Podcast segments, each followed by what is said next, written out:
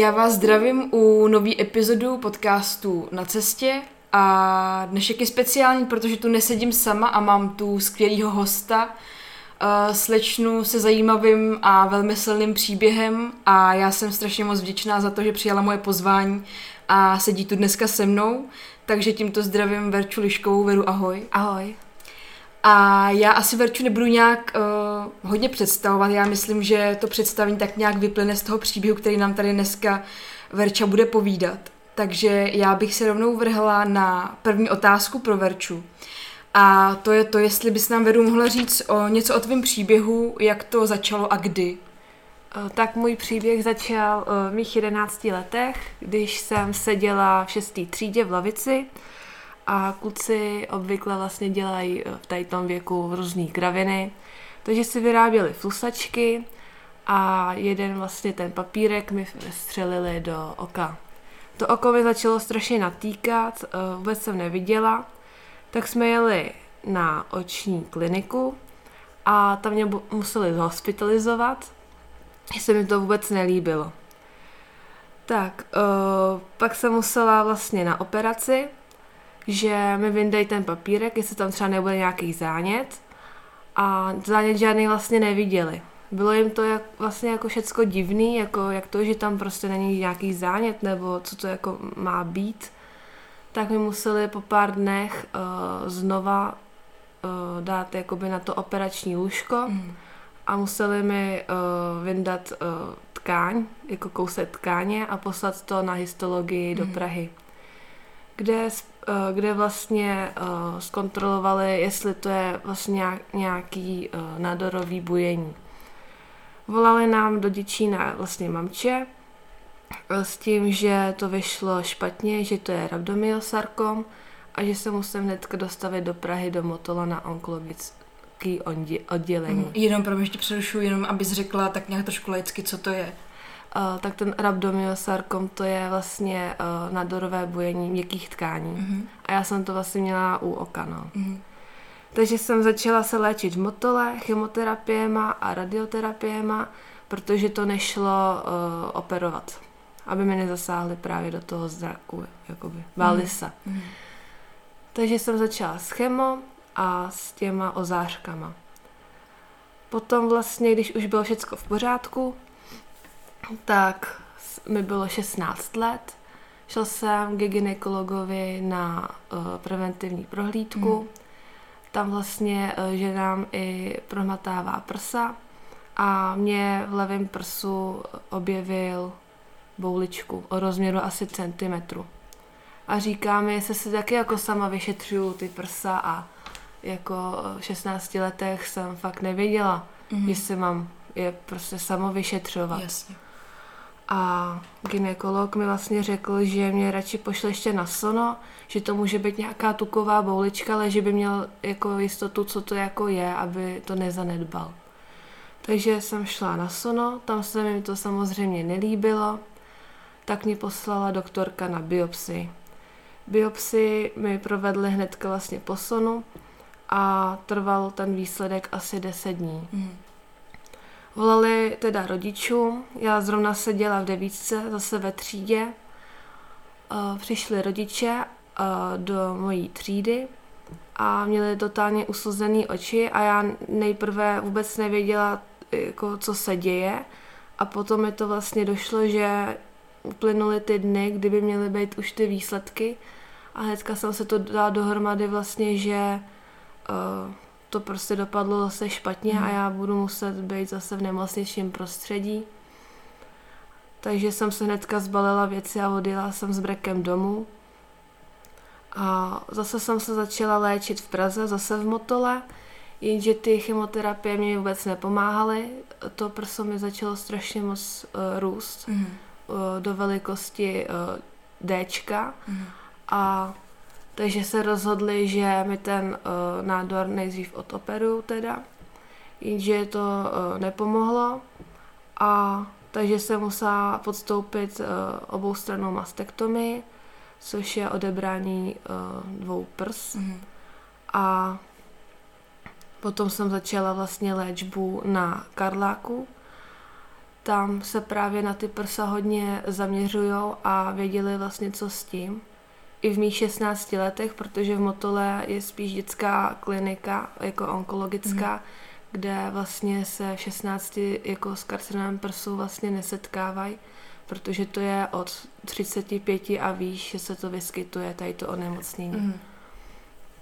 Takže jsem vlastně byla na tom Karláku, tam mi ty chemoterapie začaly uh, trošku jakoby pomáhat, dalo by se říct, že, že to bylo o dost lepší než to motole, ale pro jistotu ještě udělali tu radioterapii, to ozáření a tím to vlastně skončilo. Tím jsem byla vlastně jako vyléčená hmm.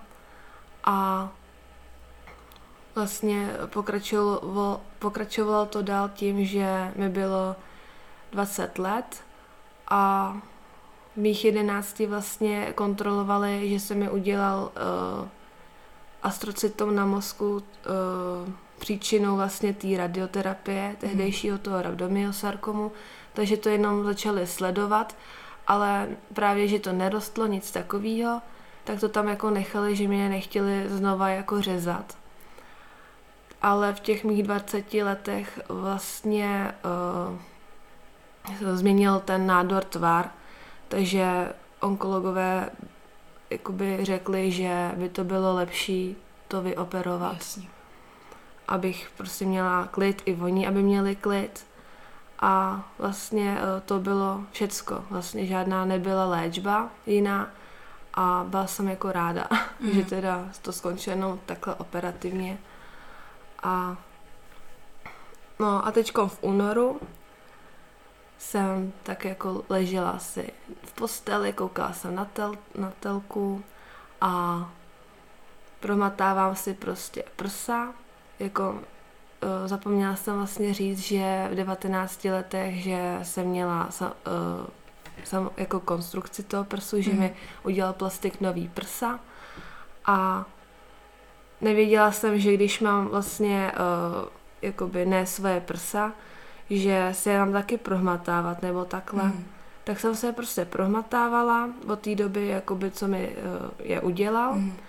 A teď v únoru jsem si nahmatala u toho mýho prsu výzvě bouličku. Takže jsem hnedka strnula, obavy, stres, jako oči jsem měla totálně uslzený, vůbec jsem nevěděla, co mám dělat, bylo 11 večer, teď jakože neusnu, takže jsem uh, volala hnedka druhý den, co ordinovala moje onkoložka na, ty, na, na Karláku mm. právě, jak jsem se léčila. A řekla mi, ať přijedu teda, že mě uh, vyšetří. Takže mi tam jako prohmatala to místo nálezu a pro jistotu mě poslala na sono.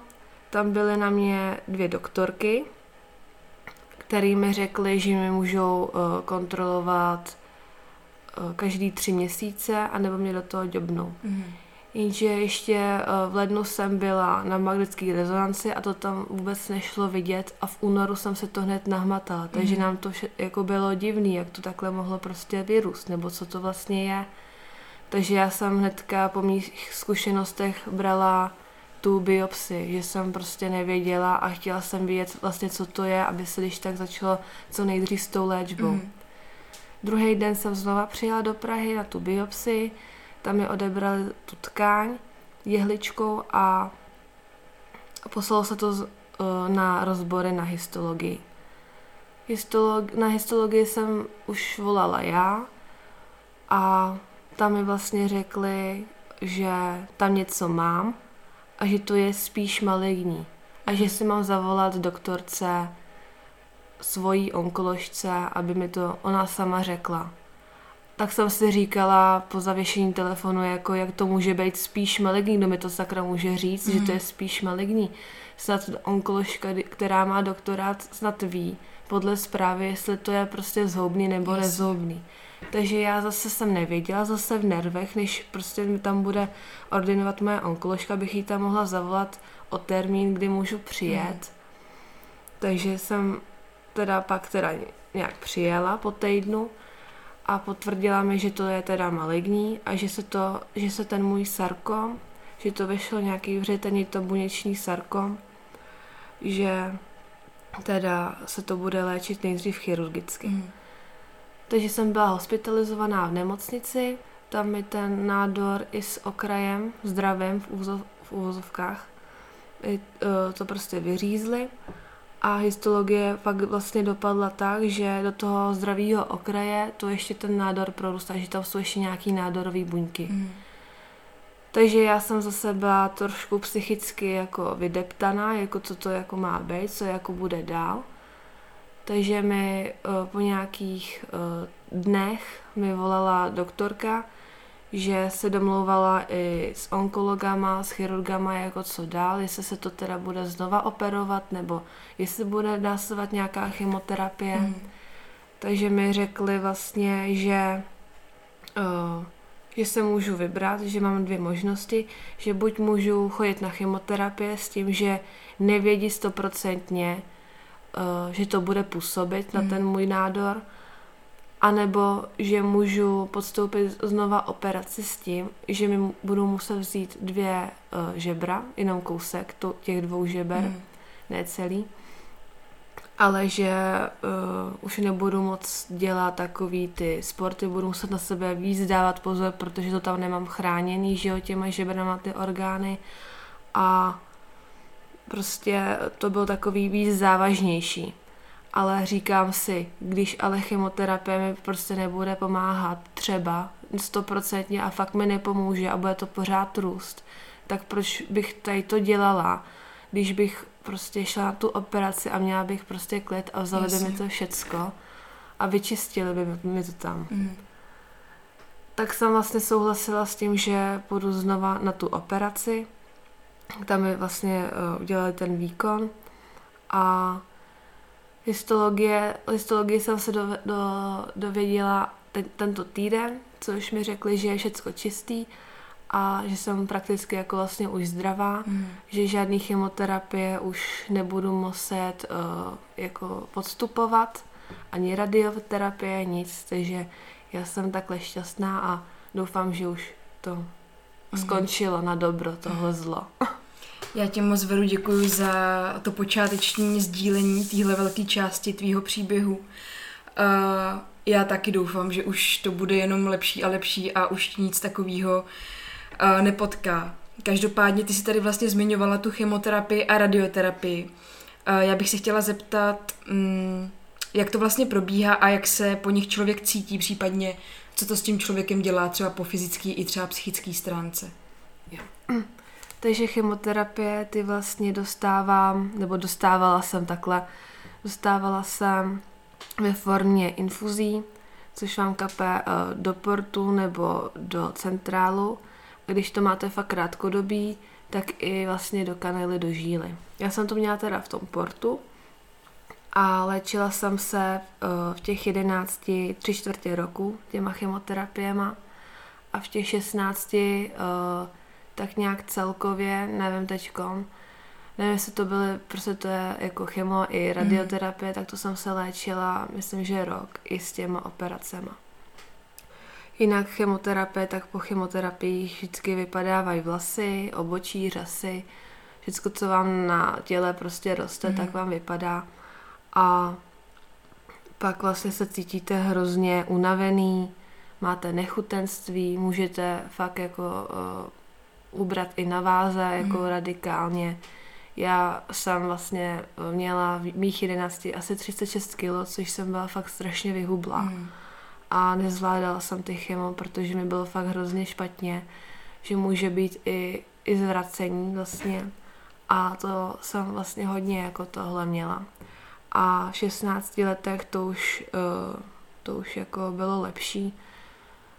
To už mi tak jako špatně nebylo, ani tolik unavená jsem nebyla, Mm. že to bylo asi nějaký slabší dávky, nebo nevím, čím to bylo, asi uh, jiný druh chemoterapie. Takže jsem byla i za tohle jako ráda. A ty ozářky, ty radioterapie, ty vlastně probíhají tak, že si lehnete asi na 15 minut takový lůžko a takový paprsek vám vypálí ty pozůstalý buňky, aby Mhm. vám to prostě úplně umrtvilo ty, eh, to zlo, prostě ty ošklivý, eh, no, ty ošklivý zbytky. Jasně. A asi se po nich člověk cítí tak nějak podobně jako po té chemoterapii, nebo to má uh, trošku jiný? Spíš jo, tam je jenom únava, no, mm. u těch radioterapií a máte to vlastně spálený. A když se vám to potom zvojí, tak můžete mít vlastně i pigment, mm. jakože to máte spálený. Jasně. Uh, já bych se chtěla zeptat, jaký pro tebe bylo, protože jsi vlastně zmiňovala, že po té chemoterapii vypadávají vlasy, obočí, řasy a tak. Mm-hmm. Uh, jaký pro tebe bylo vlastně to období bez vlasů, protože si myslím, že právě ženy vnímají ty svoje vlasy uh, jako nějakou přednost a svoji píchu. Tak jestli i tebe to vypadání těch vlasů trápilo, jestli se to právě snažila nějak třeba maskovat nějakýma parukama nebo tak, a nebo jestli tě tady to nechávalo chladnou a netrápilo tě to. Uh, já si myslím, že, že nám uh, prostě patří ty vlasy na hlavě a že vždycky to bude trápit. Třeba chlapy to tak tolik neberou, protože vidíme třeba chlapy bez vlasů, mm. že jsou třeba plešatý nebo tak. A mm. Já si myslím, že uh, to hodně jakoby je takový smutný období pro ty ženy, když ty vlasy nemají a mají takový nižší uh, sebevědomí, bych řekla. A já ze začátku, když mi bylo těch jedenáct, tak jsem nechtěla, aby moje kamarádi věděli, že mi ty vlasy vypadaly, tak jsem měla vlastně paruku, takže jsem nosívala paruku, ale v těch 16 letech jsem se vlastně řekla, že tu paruku už nechci nosit, že mě to hrozně kousalo. Mm. Takže jsem přešla na šátky, takže jsem měla hodně šátky na hlavě a, a bylo mi to vlastně příjemnější no, na téhle, protože ta paruka dost kouše. Jasně, to chápu. A pak by mě taky zajímalo, uh, protože já předpokládám, že tady ten zásah do života tuhle nemocí ti nějakým způsobem dost ovlivnil uh, to, ten běžný chod toho tvýho života předtím. Uh, můžeš říct si, v jakých aspektech ti třeba ten život změnil a jak? Tak já bych řekla, že hlavně v té škole, že já jsem nemohla vůbec chodit mezi lidi, měla jsem vlastně dost osobenou tu imunitu, takže mě vadilo i, když by někdo měl rýmu, kašel a já to hnedka chytnu, měla bych hnedka vysoký horečka, mm. musela bych na kapačky zase do Prahy, takže já jsem se musela uh, učit v prváku individuálně, takže jsem se učila vlastně doma a docházela jsem na zkoušky do školy a v těch mých jedenácti letech tak to jsem vlastně opakovala šestou třídu, protože to jsem se sama eh, v jedenácti letech prostě neučila, to mi asi ještě moc nešlo, nebo nevím. Mm. Na to jsem nějak nepřistoupila, takže jsem vlastně eh, propadla a musela jsem opakovat šestý ročník. Mm. Jinak eh, v těch aspektech vůbec nevím, co dál. Třeba se nemohla ani jezdit tou hromadnou dopravou, takže jsem se musela dopravovat třeba nevím, pěšky by mě musel někdo vozit a nevím už. Mm, jasně. Ty jsi tady zmiňovala vlastně uh, hlavně to studium, tu školu. Uh, můžeš nám říct, co jsi studovala za střední? Uh, tak studovala jsem zdrávku, zdravotní mm. školu. No a praxi jsem měla tady v Děčíně. Mm. A teď teda pracuješ, nebo pracovala jsi, nebo jak to vypadá s tvým životem uh. teď? Tak pracovala jsem do té doby, než se mi vlastně uh, objevila tabulka v té jizvě. Mm-hmm. Pracovala jsem jako uh, sanitářka na interním oddělení, jenže teď to vykonávat nemůžu, uh, nemám takovou tu fyzičku, mám odebraný vlastně kousek těch dvou žeber, takže žádný, uh, žádný polohování a těžké věci mm. pro mě jako nejsou moc dobrý. Jasně. A teď teda, kdybys chtěla vlastně eh, se vrátit zpátky do práce, eh, chtěla bys se vrátit právě zpátky do toho zdravotnictví, nebo tě spíš láká trošku jiná sféra? Uh, uvažovala jsem i trošku úplně o jiném směru, protože v tom zdravotnictví tam, tam vlastně ohledně té mojí imunity to taky moc není dobrý a ohledně taky ty, ty fyzičky, mm. Takže jsem i uvažovala nad tím, že bych dělala i klidnější práci. Jasně. Uh, pak tady mám další otázku, protože uh, věřím tomu, nebo vlastně i, že i ty hodnoty se vlastně prolínají uh, s těma aspektama, které se ti v tom životě změnily, tak mě třeba zajímá, jestli si předtím třeba nějak nevnímala to svoje zdraví tolik, jako tím, že ti ta nemoc vstoupila do života, nebo jestli ti prostě nějakým způsobem ty hodnoty trošku proměnily, nebo zůstaly stejný jako předtím? Tak už vlastně od těch 11 let uh, musím říct, že ty hodnoty se fakt změnily. A vlastně když jste v tom boji a chcete uh, na tou vážnou nemocí fakt vyhrát, tak uh, si vlastně uvědomíte, že chcete žít a prostě, že vám jde jakoby trošku o život, když se to třeba nestihne jakoby včas prostě mm. zaléčit, což u mě se stihlo včas, ale i tak uh, prostě to zdraví je na prvním místě a vždycky od těch mých jedenácti to bylo. V jedenácti letech prostě eh, každý, každá holčička má úplně jiný přednosti, než je prostě zdraví, to, Jasně. to snad ví jako každý.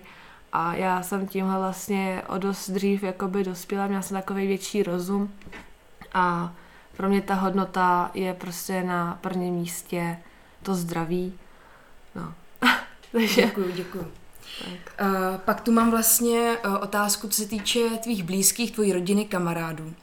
Uh, mě zajímá, jaký to by vlastně měli přístup, když že byla stanovená ta diagnóza, jestli tam byla z jejich strany nějaká uh, lítost, nebo se snažili být právě naopak silný, aby ti tu sílu jako předávali, uh, protože já vím, že právě někteří lidi nemají rádi, když uh, je k ním okolí hodně jako lítostivý uh, v nějakých těžkých životních situacích, tak mě zajímá proto, jak si to vnímal nebo vnímáš ty, a jestli si třeba vůbec chtěla o tom mluvit eh, se svýma blízkýma a kamarádama, o tom, co se ti děje, nebo naopak si to nějakým způsobem chtěla uchovávat v sobě a nechtěla to moc řešit? Tak uh, já bych řekla úplně prvně, že lítost nesnáším a i z mýho okolí. To je prostě to nejhorší, co může být při takhle vážné nemoci. To ten člověk se ještě víc jakoby uh, jakoby zhroutí do sebe, mm. že je to prostě špatný s ním a proto potřebuje uh, jako to pozbuzení, že ví, že tady ty lidi pro ně jsou a že uh, prostě vám dodává i pozitivní energii, směje se s váma, řekne vám, že to všechno bude dobrý, že prostě zaboju, že to nezdám, že to prostě dám a mm. Mm, no, a vlastně i s kamarádama jsem se o tom hodně bavila a ty taky vůbec lítostiví jakoby nebyly. Ty mi taky jako spíš podporovali do toho, že to zvládnu, že jsem to zvládla už i předtím, že to zvládnu i teď a vždycky je dobrý mít okolo sebe takhle dobrý, jakože správný lidi, ty praví kamarády a hlavně rodinu, protože ty s váma nejvíc toho času vlastně prožívají a prožívají to vlastně i s váma, to mm. onemocnění nějakým tím způsobem a psychicky vás vlastně drží nad vodou. Mm. Super. Uh, tak, další otázku. Tu mám... Mm, ty jsi vlastně hodně mladá a tobě uh, ta diagnoza byla stanovená i v hodně nízkém věku.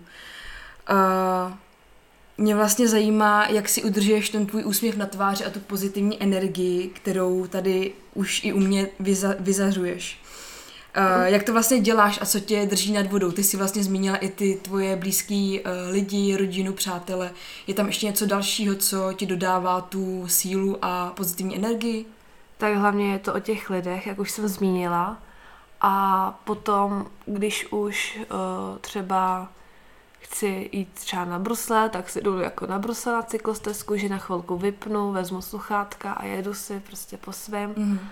A nebo to dřív bylo vlastně i focení a teď už vlastně jako moc nefotím, no. Mm. Ty jsi tady zmiňovala to focení. Uh, můžeš nám říct, jak se k tomu třeba dostala a přes koho třeba případně, jestli k tomu někdo inspiroval, mm. nebo jak to vlastně bylo?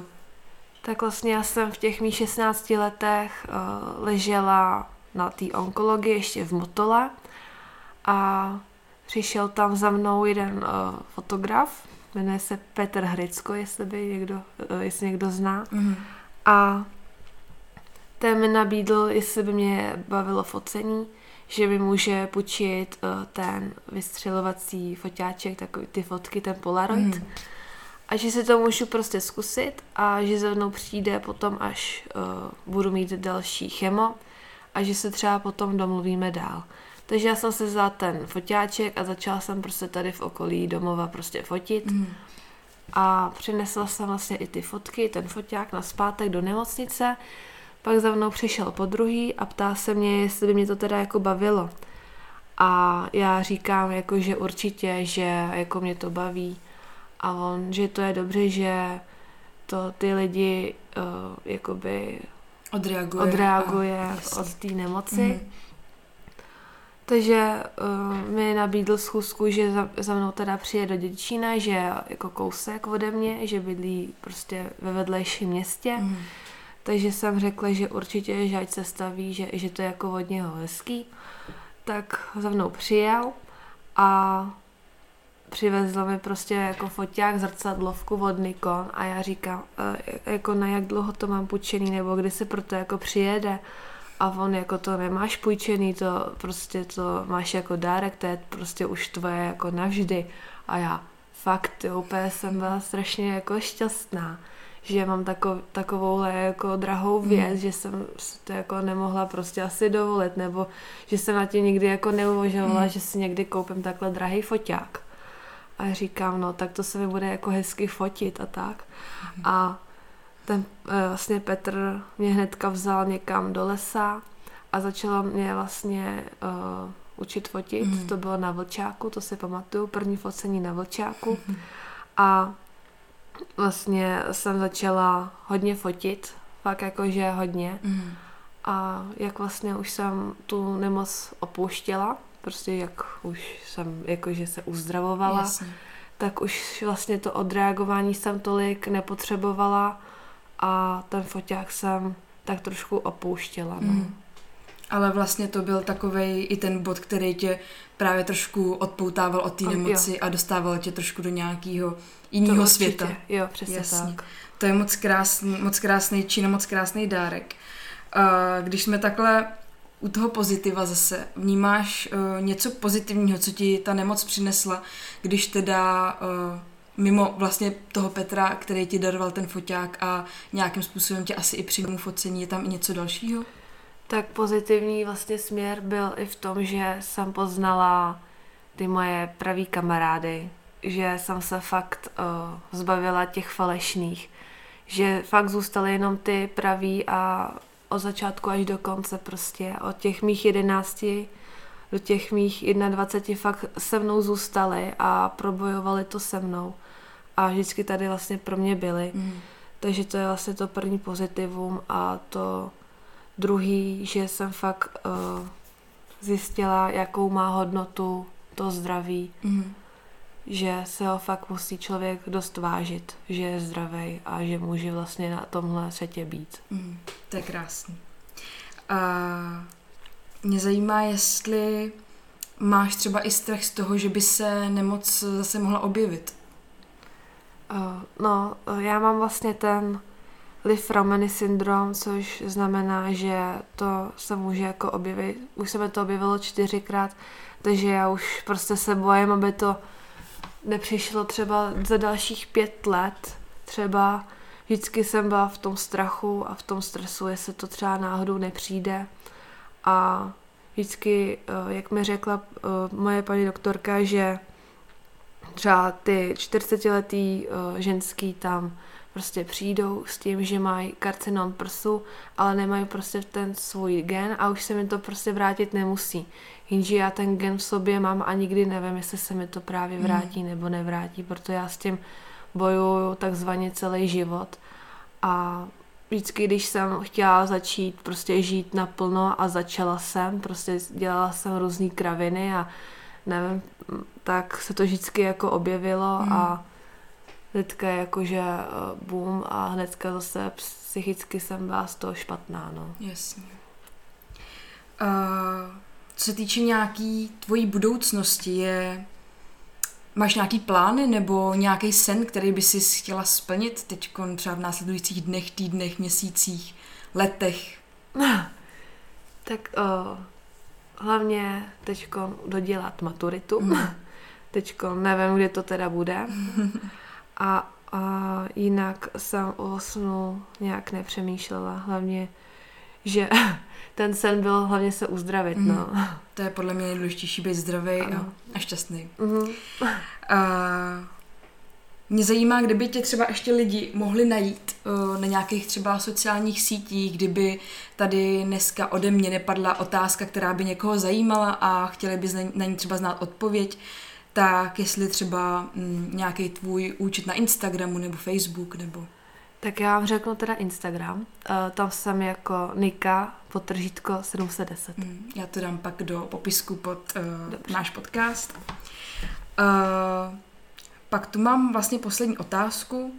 Uh, jestli nějaká myšlenka nebo cokoliv, co bys chtěla dneska tady sdílet, takhle na závěr s lidma, kteří nás poslouchají.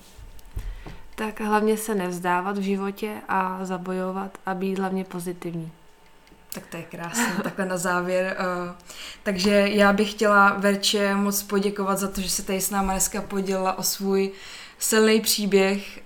Uh, bylo to hrozně moc zajímavé. Já věřím, že to nejenom mě, ale spoustě z vás, co posloucháte, otevřelo oči a možná třeba dodalo odvahu a nabilo pozitivní energii.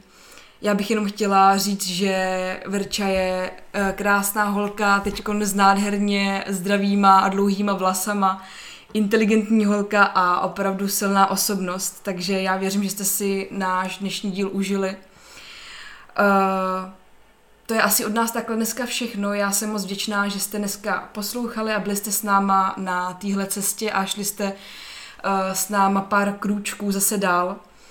Takže já budu moc ráda za každý sdílení, uh, Verča určitě taky, když nás budete sdílet na buď to formou sociálních sítí, jako je Instagram, Facebook, uh, nebo takhle dál, nebo třeba jen tak mezi řečí, uh, když si budete povídat s přátelama, s rodinou a tak dále. Takže my vám moc děkujeme a přejeme vám krásný zbytek dne.